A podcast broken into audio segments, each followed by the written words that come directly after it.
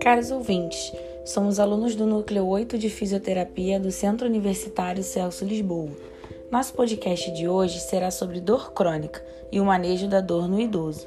A dor pode ser definida como uma experiência sensorial e emocional desagradável associada à lesão potencial ao tecido. Já a dor crônica pode ser definida como uma dor contínua com uma duração mínima de três meses. Como característica, é preciso também que a duração seja maior que seis meses.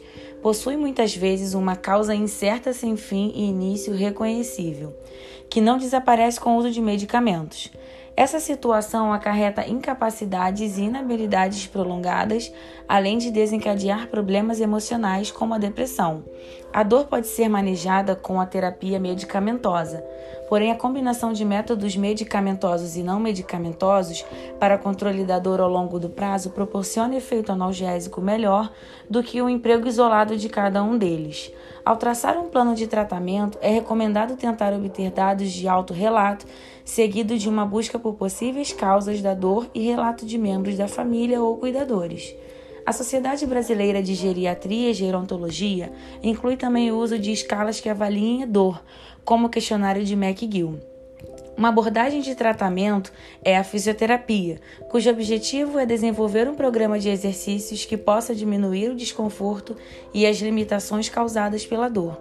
A fisioterapia atua como treinamento de força, equilíbrio, flexibilidade e também com orientações sobre os riscos de queda. Além disso, tem por objetivo também a manutenção das atividades de vida diária e educação em dor.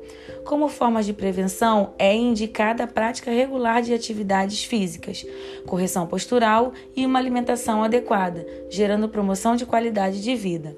É importante também que as unidades básicas de saúde estejam capacitadas para lidar com a dor crônica, além de gerar ações de saúde com o objetivo de prevenir, manter e promover a qualidade de vida e independência funcional do idoso, para que ele possa assim desfrutar de uma vida com longevidade. Até mais!